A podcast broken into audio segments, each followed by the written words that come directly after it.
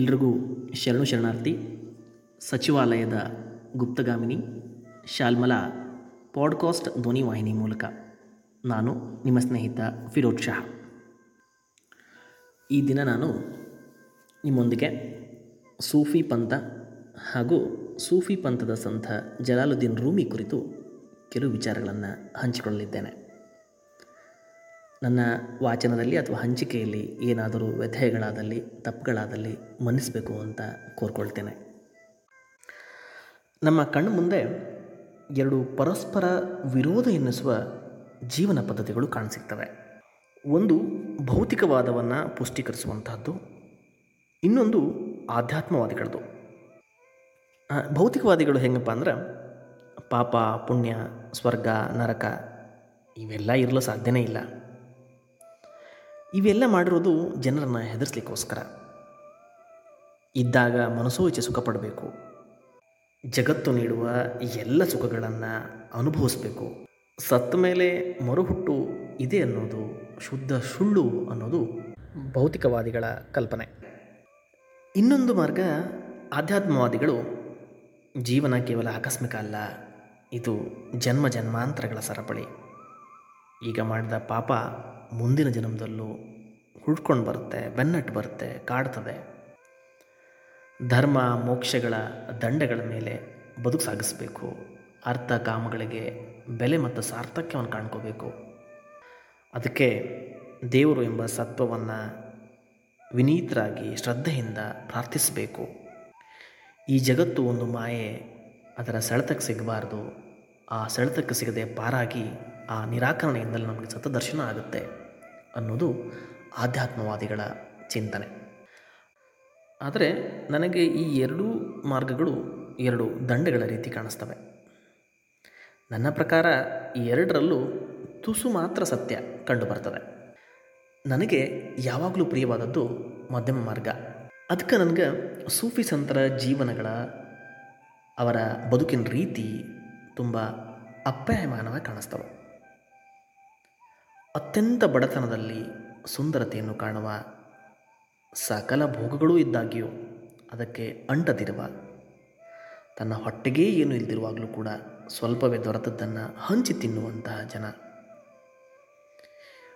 ಪ್ರತಿ ಜೀವವನ್ನು ಪ್ರೀತಿಯಿಂದ ಕಾಣುವ, ಅಪ್ಪಿ ಹಿಡಿಯುವ, ಸದಾ ಒಳ್ಳೆಯದನ್ನೇ ಕಾಣಬಯಸುವ ಸೂಫಿ ಸಂತರ ದರ್ಶನ ನನ್ನ ಮನ ತುಂಬಿತು. ಈ ಸೂಫಿಗಳಲ್ಲಿ ಕೆಲವು ಮೂಲಭೂತ ನಂಬಿಕೆಗಳಿವೆ. ಸೂಕ್ಷ್ಮವಾಗಿ ಗಮನಿಸಿದ್ರೆ ಭಾರತೀಯ ಚಿಂತನೆಗಳಿಗೆ ತುಂಬ ಸಂವಾದಿಯಾಗಿವೆ ಅನ್ನೋದನ್ನ ನಾವು ಕಂಡ್ಕೋಬಹುದು. ಸತ್ಯ ಅಥವಾ ಭಗವಂತನಿಗೆ ನಾಮ ಇಲ್ಲ, ರೂಪ ಇಲ್ಲ, ಅವನ್ನು ಯಾವ ವಿಶೇಷಣಗಳಿಂದಲೂ ಬಣ್ಣಿಸಲು ಸಾಧ್ಯ ಇಲ್ಲ. ಈ ಭಗವಂತ ಸರ್ವವ್ಯಾಪಿಯಾದರೂ ಯಾವುದೇ ಒಂದು ವಸ್ತು ಅವನ ಸ್ಥಾಯಿ ರೂಪ ಅಲ್ಲ. ಅದು ಪ್ರತಿಯೊಂದು ವಸ್ತುವಿನಲ್ಲಿದ್ದರೂ ಅದು ಆ ವಸ್ತುವಿನ ಗುಣಧರ್ಮಗಳನ್ನು ಮೀರಿತ್ತು. ಆದ್ದರಿಂದ ಪ್ರತಿಯೊಬ್ಬ ಸೂಫಿಯ ಜೀವನದ ಉದ್ದೇಶವೆಂದರೆ ನಾನು ಮತ್ತು ಭಗವಂತ ಎಂಬ ದ್ವಿವಿಧತೆಯನ್ನು ಕಳೆದುಕೊಳ್ಳುವುದು.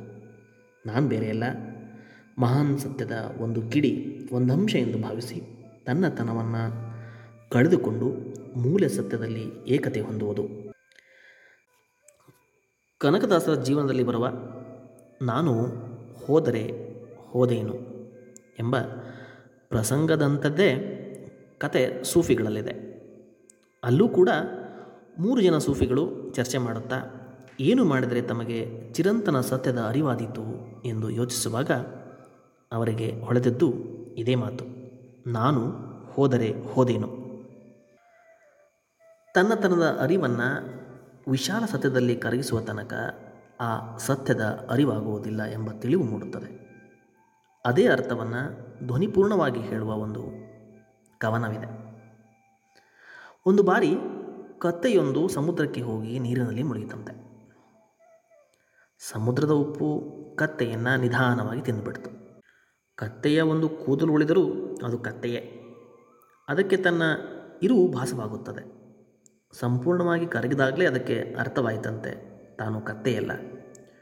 ವಿಶಾಲ ಅನಂತ ಸಮುದ್ರದ ಒಂದು ಭಾಗ ಎಂದು ಎಲ್ಲಿಯವರೆಗೆ ತಾನು ಬೇರೆ ವಿಶಿಷ್ಟ ಭಗವಂತನೆಂಬ ವಿಶಾಲ ಸತ್ಯದ ಹೊರಗಿರುವವನು ಎಂದು ಭಾವಿಸುವವರೆಗೆ ತಾನು ಕತ್ತೆಯಂತೆ ಮೂಢ ಎಂಬ ನಂಬಿಕೆ ಸೂಫಿಗಳದ್ದು.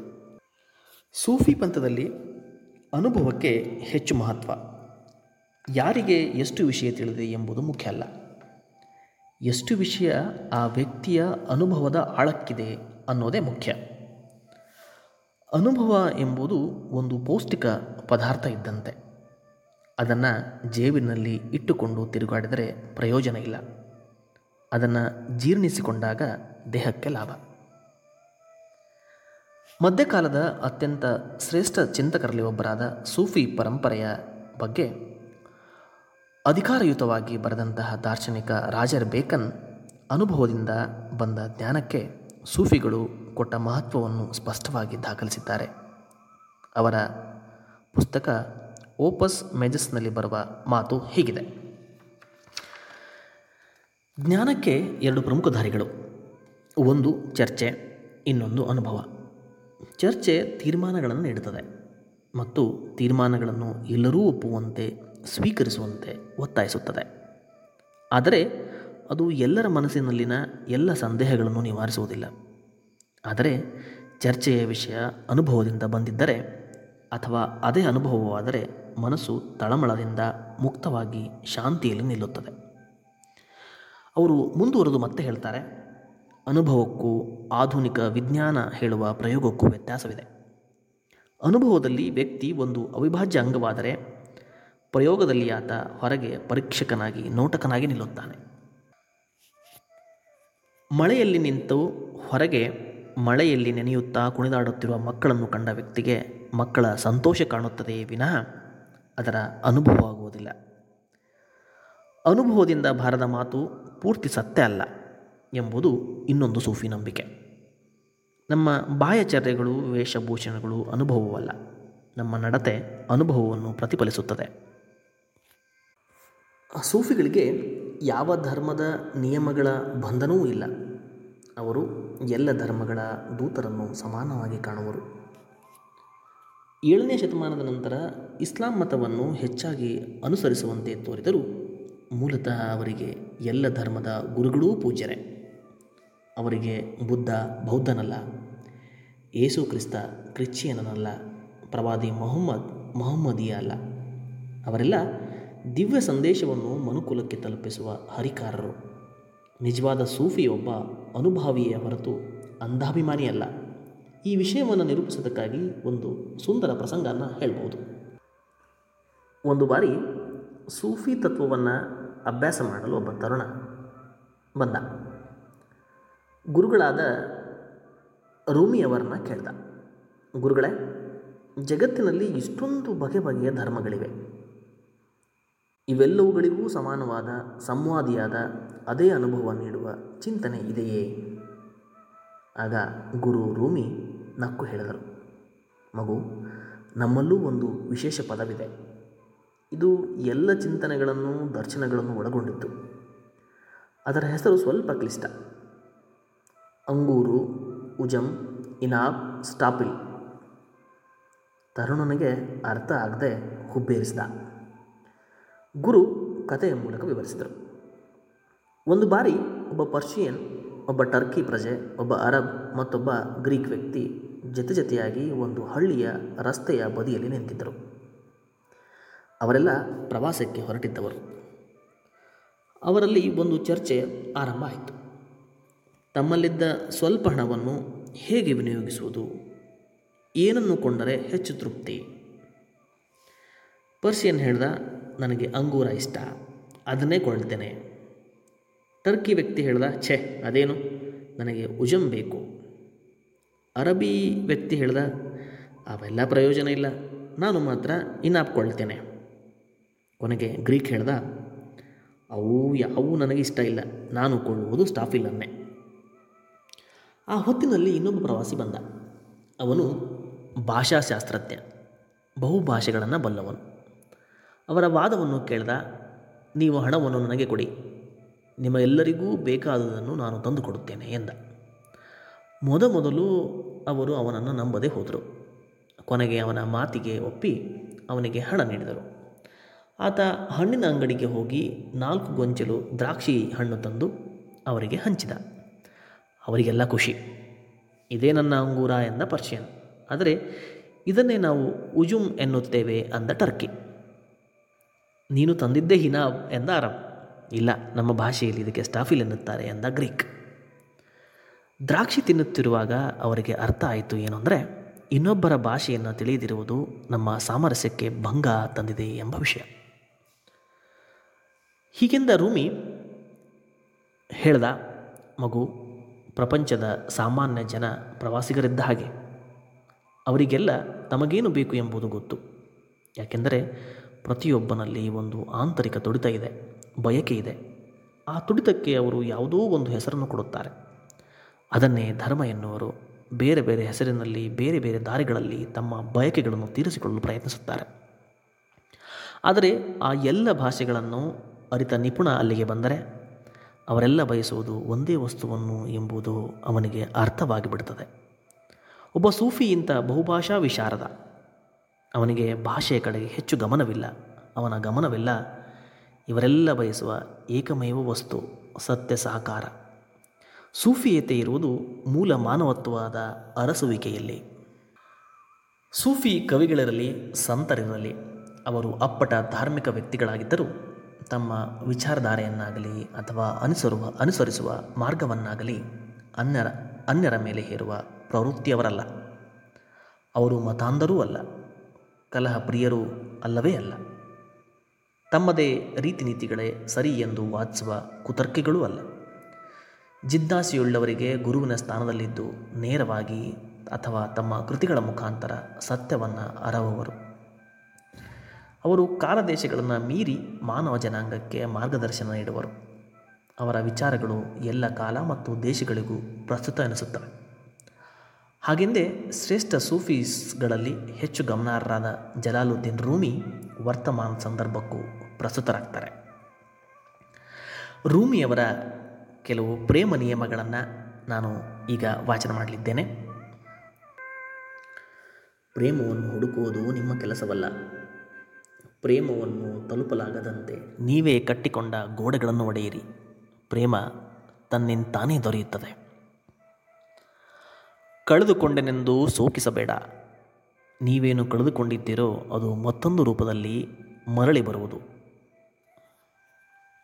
ಮೆಚ್ಚುಗೆ ಸೂಚಿಸಲು ಕಲಿಯಿರಿ. ಮೆಚ್ಚುಗೆ ಸೂಚಿಸಲು ಕಲಿಯಿರಿ. ಸೂರ್ಯನನ್ನು ಮೆಚ್ಚಿ ಹೊಗಳಿದರೆ ನಿಮ್ಮ ಕಣ್ಣುಗಳನ್ನು ನೀವೇ ಹೊಗಳಿಕೊಂಡಂತೆ. ಇತರರ ಕತೆ ಕೇಳಿಕೊಂಡು ಕಾಲ ಕಳೆಯಬೇಡಿ. ನಿಮ್ಮ ಬದುಕಿನ ರಹಸ್ಯ ಅರಿಯಲು ಸಮಯ ಮೀಸಲಿಡಿ. ನೀವು ರೆಕ್ಕೆಗಳೊಡನೆ ಹುಟ್ಟಿದ್ದೀರಿ, ಮತ್ತೇಕೆ ಹುಳುವಿನಂತೆ ತೆವಳುತ್ತಾ ಸಾಗುತ್ತಿದ್ದೀರಿ? ಗಾಯಗಳಿಗೆ ದುಃಖಿಸಬೇಡಿ, ಅವು ನಿಮ್ಮೊಳಗೆ ಕರುಣೆಯ ಬೆಳಕು ಹಾಯುವ ಕಿಟಕಿಗಳಾಗಿವೆ. ದನಿ ಎತ್ತರಿಸಬೇಡಿ, ಮಾತು ಉನ್ನತವಾಗಿರಲಿ. ಹೂವು ಅರಳುವುದು ಮಳೆಯ ಹನಿಗಳಿಂದಲೇ ಹೊರತು ಗುಡುಗಿನ ಆರ್ಭಟದಿಂದಲ್ಲ. ಪ್ರೇಮ ತೋರಲು ಕಾರಣಗಳು ಬೇಕಿಲ್ಲ. ಎಲ್ಲೇ ಇದ್ದರೂ ಹೇಗೆ ಇದ್ದರೂ ಪ್ರೇಮದಲ್ಲಿ ತೊಡಗಿಸಿಕೊಂಡಿರಿ. ನೋವುಗಳನ್ನು ಕಡೆಗಣಿಸದಿರಿ. ಅವು ಬದುಕಿನ ಸಂದೇಶವಾಹಕಗಳು. ಎಚ್ಚರಿಕೆಯಿಂದ ಆಲಿಸಿರಿ. ಜಗತ್ತು ನೀವು ಮಂಡಿ ಊರುವಂತೆ ಮಾಡಿದರೆ ದುಃಖಿಸಬೇಡಿ. ನೀವೀಗ ಪ್ರಾರ್ಥಿಸಲು ಸರಿಯಾದ ಭಂಗಿಯಲ್ಲಿದ್ದೀರಿ. ಭಾಷೆಯ ಬಾಗಿಲು ಮುಚ್ಚು, ಪ್ರೇಮದ ಕಿಟಕಿಯ ತೆರೆ. ಚಂದ್ರನಿನ್ನೊಳಗೆ ದಾಖಲಾಗುವುದು ಕಿಟಕಿಯ ಮೂಲಕ ಬಾಗಿಲಿನಿಂದಲ್ಲ. ಪ್ರೇಮದ ಈ ಕಸಾಯಿ ಖಾನೆಯಲ್ಲಿ ಅತ್ಯುತ್ತಮವಾದುದನ್ನು ಮಾತ್ರ ಕತ್ತರಿಸಲಾಗುತ್ತದೆ. ನಿಶಕ್ತ ಮತ್ತು ಊನವಾಗಿರುವ ಯಾವುದನ್ನೂ ಮುಟ್ಟಲಾಗುವುದಿಲ್ಲ. ಈ ಸಾವಿನಿಂದ ತಪ್ಪಿಸಿಕೊಳ್ಳಬೇಡಿ. ಪ್ರೇಮದಲ್ಲಿ ಸಾಯದವರೆಲ್ಲ ಸತ್ತ ಮಾಂಸದ ತುಣುಕುಗಳು. ಪ್ರೇಮದಲ್ಲಿ ನಿರ್ದಿಷ್ಟ ನಿಯಮಗಳಿಲ್ಲ. ಯಾರು ಹೆಚ್ಚು ಪ್ರೇಮಿಸುತ್ತಾರೆ, ಯಾರು ಕಡಿಮೆ ಎನ್ನುವ ಸಂಶಯಗಳಿಲ್ಲ. ಯಾರು ಉನ್ಮತ್ತರು, ಯಾರು ಸ್ಥಿತಪ್ರಜ್ಞರು ಎನ್ನುವ ತಮಾಷೆಗಳಿಲ್ಲ. ಪ್ರೇಮದಲ್ಲಿ ಶಾಸ್ತ್ರಗಳನ್ನು ಬಾಯಿಪಾಠ ಮಾಡಿ ಒಪ್ಪಿಸುವ ಜಾಣತನವಿಲ್ಲ. ಗುರುಗಳಿಲ್ಲ, ಶಿಷ್ಯರಿಲ್ಲ, ಇರುವುದೆಲ್ಲ ಕೇವಲ ತುಂಟ, ಕಾಲದಳದಾಟ, ಅರ್ಥಗಳಿಲ್ಲದ ಹರಟೆ, ಸಲ್ಲಾಪ, ಹೊಟ್ಟೆ ತುಂಬ ನಗು ಮತ್ತು ಮೈದುಂಬಿ ಕುಣಿತ. ಗೆಳೆಯನ ಜೊತೆಗಿನ ಸಂಗಾತ ಅತ್ಯಂತ ರಹಸ್ಯಮಯ ಮತ್ತು ನಾಜೂಕು. ನಿನ್ನ ಪ್ರೇಮ ಹೇಗೋ ಹಾಗೆಯೇ ಗೆಳತನದ ಚಿತ್ರ ಕೂಡ. ಬೆಡಗು ಮತ್ತು ರುಚಿ, ಬೆಡಗು ಮತ್ತು ರುಚಿ ಕಾಲದ ಹಂಗಿಲ್ಲದೆ ನೆಲವನ್ನಪ್ಪಿ ನಡೆಸುವ ನವಿರಾದ ಆಪ್ತ ಸಂವಾದ ಹಾಗೂ ನೀನು ನಿನ್ನ ಜೊತೆ ಇರುವವರ ಉಗ್ರ ಸೌಜನ್ಯವನ್ನು ನೆನಪಿಸಿಕೊ. ಪ್ರೇಮದ ದಾರಿ ಒಳಗೊಳಗಿನ ವಾದವಿವಾದವಲ್ಲ. ಇಲ್ಲಿ ಬಾಗಿಲು ಎಂದರೆ ಅನಾಹುತ. ಆಕಾಶದಲ್ಲಿ ಹಕ್ಕಿಗಳು ಅಪರೂಪದ ಬಿಡುಗಡೆಯ ವೃತ್ತಗಳನ್ನು ಬರೆಯುತ್ತವೆ. ಯಾವ ಶಾಲೆಯಲ್ಲಿ ಕಲಿಸುತ್ತಾರೆ ಇದನ್ನೆಲ್ಲ? ಅವು ದೊಪ್ಪೆಂದು ಬೀಳುತ್ತವೆ, ಬೀಳುವಾಗಲೇ ಅವುಗಳಿಗೆ ರೆಕ್ಕೆ ಮೂಡುತ್ತವೆ. ಧರ್ಮ ಮತ್ತು ದ್ರೋಹದ ಆಚೆಗೆ ಒಂದು ಬಯಲು ಇದೆ. ಧರ್ಮ ಮತ್ತು ದ್ರೋಹದ ಆಚೆಗೆ ಒಂದು ಬಯಲು ಇದೆ. ಪ್ರೇಮ ಮನೆ ಕಟ್ಟಿಕೊಂಡಿರುವುದು ಈ ಬಯಲಿನ ನಡುವೆ. ಪ್ರೇಮ ಮನೆ ಕಟ್ಟಿಕೊಂಡಿರುವುದು ಈ ಬಯಲಿನ ನಟ್ಟ ನಡುವೆ. ಸಂತರು ತಲೆ ಬಗ್ಗಿಸುವುದು ಇಲ್ಲಿ ಮಾತ್ರ. ನಂಬಿಗಸ್ತರಿಗೆ ಮತ್ತು ದ್ರೋಹಿಗಳಿಗೆ ಇಲ್ಲಿ ಜಾಗ ಇಲ್ಲ. ಯಾರು ನನ್ನ ಆಟ ಕೆಡಿಸುತ್ತಿರುವವರು? ಯಾರು ಅವರು ನನ್ನ ಆಟ ಕೆಡಿಸುತ್ತಿರುವವರು? ನಾನು ಬಲಕ್ಕೆ ಬಿಟ್ಟ ಬಾಣ ಎಡಕ್ಕೆ ಹೇಗೆ ಬಂತು? ಜಿಂಕೆಯ ಬೆನ್ನು ಹತ್ತಿದವನ ಹಂದಿ ಯಾಕೆ ಅಟ್ಟಿಸಿಕೊಂಡು ಬಂತು? ಅಂಗಡಿಗೆ ಹೊರಟವನ ಕಾಲುಗಳನ್ನು ಜೈಲಿನತ್ತ ಹೊರಳಿಸಿದವರು ಯಾರು? ಕೆಡವಲಿಕ್ಕೆ ಎಂದು ತೆರೆದ ಗುಂಡಿಯಲ್ಲಿ ನಾನೇ ಜಾರು ಬಿದ್ದಿದ್ದು ಹೇಗೆ? ಯಾರಿಗೂ ನಮ್ಮ ಆಟ ಹಿಡಿಸುತ್ತಿಲ್ಲ. ಅದಕ್ಕೆ ನಮ್ಮ ಬೇಕುಗಳ ಬಗ್ಗೆ ನಮಗೆ ಪುಟ್ಟ ಸಂಶಯ ಇರಲೇಬೇಕು. ಲೌಕಿಕದ ಆಮಿಷ ನನ್ನ ಸೆಳೆಯುತ್ತಿದ್ದರೆ ನೀನೊಬ್ಬ ನೌಕರನಂತೆ. ಲೌಕಿಕದ ಆಮಿಷ ನಿನ್ನ ಸೆಳೆಯುತ್ತಿದ್ದರೆ ನೀನೊಬ್ಬ ನೌಕರನಂತೆ. ಅಲೌಕಿಕದ ತುಡಿತ ನಿನ್ನ ಜಗ್ಗುತ್ತಿದೆ ಎಂದರೆ ನೀನೊಬ್ಬ ಪಕ್ಕಾ ಸುಳ್ಳುಗಾರ. ಅಲೌಕಿಕದ ತುಡಿತ ನಿನ್ನ ಜಗ್ಗುತ್ತಿದೆ ಎಂದರೆ ನೀನೊಬ್ಬ ಪಕ್ಕಾ ಸುಳ್ಳುಗಾರ. ಎರಡೂ ಮೂರ್ಖ ಆಸೆಗಳೇ. ಪ್ರೀತಿ ತಂದಿಡುವ ಗೊಂದಲಕರ, ಅವಮಾನಕರ ಆನಂದ ಒಂದೇ ನಿನ್ನ ಪರಮ ಅಗತ್ಯ ನೀನು ಮರೆತಿದ್ದನ್ನು ಅವರು ಕ್ಷಮಿಸಿಬಿಡುತ್ತಾರೆ. ನೀನು ಮರೆತಿದ್ದನ್ನು ಅವರು ಕ್ಷಮಿಸಿಬಿಡುತ್ತಾರೆ. ಕಾರಣ ಭಾಷಣ ಮಾಡುತ್ತಿತ್ತು. ಕಾರಣ ಭಾಷಣ ಮಾಡುತ್ತಿತ್ತು. ಈ ಜಗತ್ತಿನಲ್ಲಿರೋದೇ ಆರು ದಿಕ್ಕುಗಳು. ಒಂದು ಹೆಚ್ಚಲ್ಲ ಒಂದು ಕಡಿಮೆಯಲ್ಲ. ಈ ಜಗತ್ತಿನಲ್ಲಿರೋದೇ ಆರು ದಿಕ್ಕುಗಳು, ಒಂದು ಹೆಚ್ಚಲ್ಲ ಒಂದು ಕಡಿಮೆಯಲ್ಲ. ಪ್ರೇಮ ಸುಮ್ಮನಿರಲಾಗದೆ ಬಾಯಿ ಬಿಟ್ಟಿತು ಈ ಎಲ್ಲವನ್ನೂ ಮೀರಿದ ದಾರಿಯೊಂದಿದೆ. ಪ್ರೇಮ ಸುಮ್ಮನಿರಲಾಗದೆ ಬಾಯಿ ಬಿಟ್ಟಿತು. ಈ ಎಲ್ಲವನ್ನೂ ಮೀರಿದ ದಾರಿಯೊಂದಿದೆ. ನಾನು ಬೇಕಾದಷ್ಟು ಬಾರಿ ಆ ದಿಕ್ಕಿನಲ್ಲಿ ಪ್ರಯಾಣ ಮಾಡಿದ್ದೇನೆ. ಕಾರಣಕ್ಕೆ ವ್ಯಾಪಾರಕ್ಕೊಂದು ದಾರಿ ಸಿಕ್ಕಿತು. ಕಾರಣಕ್ಕೆ ವ್ಯಾಪಾರಕ್ಕೊಂದು ದಾರಿ ಸಿಕ್ಕಿತು. ಆ ದಿಕ್ಕಿನಲ್ಲೊಂದು ಅಂಗಡಿ ಶುರು ಮಾಡಿತು ಆ ದಿಕ್ಕಿನಲ್ಲಿ ಅಂಗಡಿ ಶುರುವಾಯಿತು. ಆದರೆ ಪ್ರೇಮದ ವ್ಯಾಪಾರದಲ್ಲಿ ಬಳಕೆಯಾಗುವ ಕರೆನ್ಸಿಯೇ ಬೇರೆ. ಆದರೆ ಪ್ರೇಮದ ವ್ಯಾಪಾರದಲ್ಲಿ ಬಳಕೆಯಾಗುವ ಕರೆನ್ಸಿಯೇ ಬೇರೆ.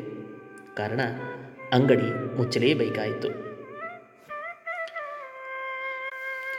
ಒಂದು ದಿನ ಬಿದಿರು ಮಾತಿಗಿಳಿಯಿತು.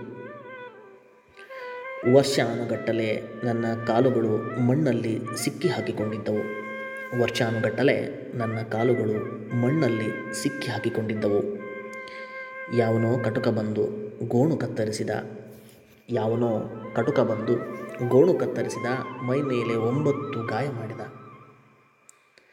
ದಯವಿಟ್ಟು ಕ್ಷಮಿಸಿ, ನಿಮ್ಮ ಪ್ರತಿ ಉಸಿರಿನೊಂದಿಗೆ ನನ್ನ ಅಳು ಮತ್ತು ಸಂಕಟ ಕೇಳಿದರೆ. ಕೊನೆಯದಾಗಿ, ಸೂಫಿ ನೀತಿಕತೆಯೊಂದನ್ನು ಹೇಳಿ ನನ್ನ ಈ ವಾಚನವನ್ನು ಮುಗಿಸ್ತೇನೆ. ಪ್ರಾಚೀನ ಕುಟುಂಬವೊಂದರಲ್ಲಿ ಒಂದು ಸಂಗೀತ ವಾದ್ಯ ಇತ್ತು. ಆದರೆ ಆ ಮನೆಯಲ್ಲಿ ಆ ವಾದ್ಯವನ್ನು ಯಾರಿಗೆ ಹೇಗೆ ಉಪಯೋಗಿಸ್ಬೇಕು ಅನ್ನೋದು ಗೊತ್ತಿರಲಿಲ್ಲ. ಕೆಲವು ಪೀಳಿಗೆ ನಂತರ ಅದು ಒಂದು ಸಂಗೀತ ವಾದ್ಯ ಅನ್ನೋದು ಮರೆತು ಹೋಯಿತು ಆ ವಾದ್ಯದ ಮೇಲೆ ಮಣಗಟ್ಟಲೆ ಧೂಳ ಕೂತ್ಕೊಂಡಿತ್ತು. ಅದೊಂದು ತುಂಬ ದೊಡ್ಡದಾದ ಸಂಗೀತ ವಾದ್ಯ. ಮನೆಯಲ್ಲಿ ಅದು ಹೆಚ್ಚಿನ ಜಾಗ ಆಕ್ರಮಿಸ್ಕೊಂಡಿತ್ತು. ಇದರಿಂದಾಗಿ ಆ ಮನೆ ಸದಸ್ಯರಿಗೆ ಹೆಚ್ಚಿನ ಕಿರಿಕಿರಿ ಆಗಲು ಆರಂಭ ಆಯಿತು. ಕೊನೆಗೊಮ್ಮೆ ಆ ಮನೆಯವರು ಇದರ ಉಪದ್ರವವನ್ನು ಕಳೆದುಕೊಳ್ಳಕ್ಕೆ ಆ ವಾದ್ಯವನ್ನು ಮನೆಯಿಂದ ಆಚೆ ಬಿಸಾಕಲು ನಿರ್ಧರಿಸಿದರು. ಒಂದು ದಿನ ಆ ವಾದ್ಯವನ್ನು ಮನೆಯ ಮುಂದಿನ ರಸ್ತೆಯ ಆಚೆ ಇದ್ದ ಖಾಲಿ ಜಾಗದ ಬಯಲಿನಲ್ಲಿ ಇಟ್ಟು ಬಂದರು. ಸ್ವಲ್ಪ ಹೊತ್ತಿನ ನಂತರ ಮನೆಯವರಿಗೆ ರಸ್ತೆಯಾಚೆಯಿಂದ ಮಧುರ ಸಂಗೀತ ಕೇಳಿ ಬರತೊಡಗಿತು. ಮನೆಯವರು ಹೊರಗೆ ಹೋಗಿ ನೋಡಿದಾಗ ಭಿಕ್ಷುಕನಂತಿದ್ದ ಒಬ್ಬ ಫಕೀರ ಆ ಸಂಗೀತ ವಾದ್ಯವನ್ನು ನುಡಿಸುತ್ತಿದ್ದ. ಸುತ್ತಮುತ್ತ ಓಡಾಡುತ್ತಿದ್ದ ಜನ ಫಕೀರ್ನ ಸುತ್ತ ಜಮಾಯಿಸತೊಡಗಿದರು. ಹತ್ತಿರದ ಮನೆಗಳಿಂದ ಜನ ಹೊರಗೆ ಬಂದು ಆ ಸಂಗೀತಕ್ಕೆ ಕಿವಿಯಾದರು. ಎಲ್ಲ ಜನರು ಆ ಸಂಗೀತಕ್ಕೆ ಮೈ ಮರೆತು ಬಿಟ್ಟಿದ್ದರು ಕಾಲ ಅಲ್ಲಿ ನಿಂತು ಹೋಗಿಬಿಟ್ಟಿತ್ತು. ಫಕೀರ ತನ್ಮತೆಯಿಂದ ಸಂಗೀತ ನುಡಿಸುತ್ತಲೇ ಇದ್ದ. ಸುತ್ತ ನೆರೆದಿದ್ದ ಜನ ವಶೀಕರಣಕ್ಕೊಳಗಾದವರಂತೆ ಫಕೀರ್ನ ಸುತ್ತ ಕಣ್ಣು ಮುಚ್ಚಿಕೊಂಡು ನಿಂತು ಬಿಟ್ಟಿದ್ದರು ಸತತ ಎರಡು ಗಂಟೆ ನುಡಿಸಿದ ಮೇಲೆ ಫಕೀರ ಆ ವಾದ್ಯವನ್ನು ತನ್ನ ಹೆಗಲ ಮೇಲೆ ಹೊತ್ತುಕೊಂಡು ಹೊರಡಲು ಸಿದ್ಧನಾದ. ಆಗ ಆ ಸಂಗೀತ ವಾದ್ಯ ತಮ್ಮದೆಂದು ಅದನ್ನು ಫಕೀರ್ ತೆಗೆದುಕೊಂಡು ಹೋಗಲು ಬಿಡುವುದಿಲ್ಲ ಅಂತ ಆ ವಾದ್ಯದ ಮೂಲ ಮಾಲೀಕರು ತಗಾದೆ ತೆಗೆದರು. ಈ ವಾದ್ಯ ನಿಮ್ಮದಲ್ಲ ಯಾರು ಆ ವಾದ್ಯವನ್ನು ನುಡಿಸಬಲ್ಲರೋ ಅವರೇ ಆ ವಾದ್ಯದ ನಿಜವಾದ ಮಾಲೀಕರು. ಇದರ ಹೊರತಾದ ಬೇರೆ ಯಾವ ಮಾಲೀಕತ್ವವೂ ಇಲ್ಲ. ಶತಮಾನಗಳಿಂದ ಈ ವಾದ್ಯ ನಿಮ್ಮ ಮನೆಯಲ್ಲಿರಬಹುದು. ಆದರೆ ನೀವು ಇದರ ಮಾಲೀಕರಲ್ಲ. ಇದರ ಮಾಲೀಕರಾಗುವ ಅರ್ಹತೆಯೂ ನಿಮಗಿಲ್ಲ. ನನಗೆ ಈ ವಾದ್ಯ ನುಡಿಸುವುದು ಗೊತ್ತು. ಹಾಗಾಗಿ ನಾನೇ ಇದರ ವಾರಸುದಾರ. ಫಕೀರ ವಾದ್ಯವನ್ನು ಮಾಲೀಕರಿಗೆ ಹಿಂತಿರುಗಿಸಲು ನಿರಾಕರಿಸಿದ. ಯಾರು ಸಂಗೀತ ವಾದ್ಯವನ್ನು ನುಡಿಸಬಲ್ಲರೋ ವಾದ್ಯ ಅವರಿಗೇ ಸೇರಿತ್ತು ಬದುಕು ಕೂಡ ಹೀಗೆ ಅಲ್ವಾ? ಯಾರು ಬದುಕಿನ ಆಳಕ್ಕಿಳಿದು ಬದುಕನ್ನು ಅನುಭವಿಸಬಲ್ಲರೋ ಬದುಕು ಅವರಿಗೆ ಸೇರಿದ್ದು. ಎಲ್ಲರಿಗೂ ಧನ್ಯವಾದಗಳು. ನಮಸ್ಕಾರ.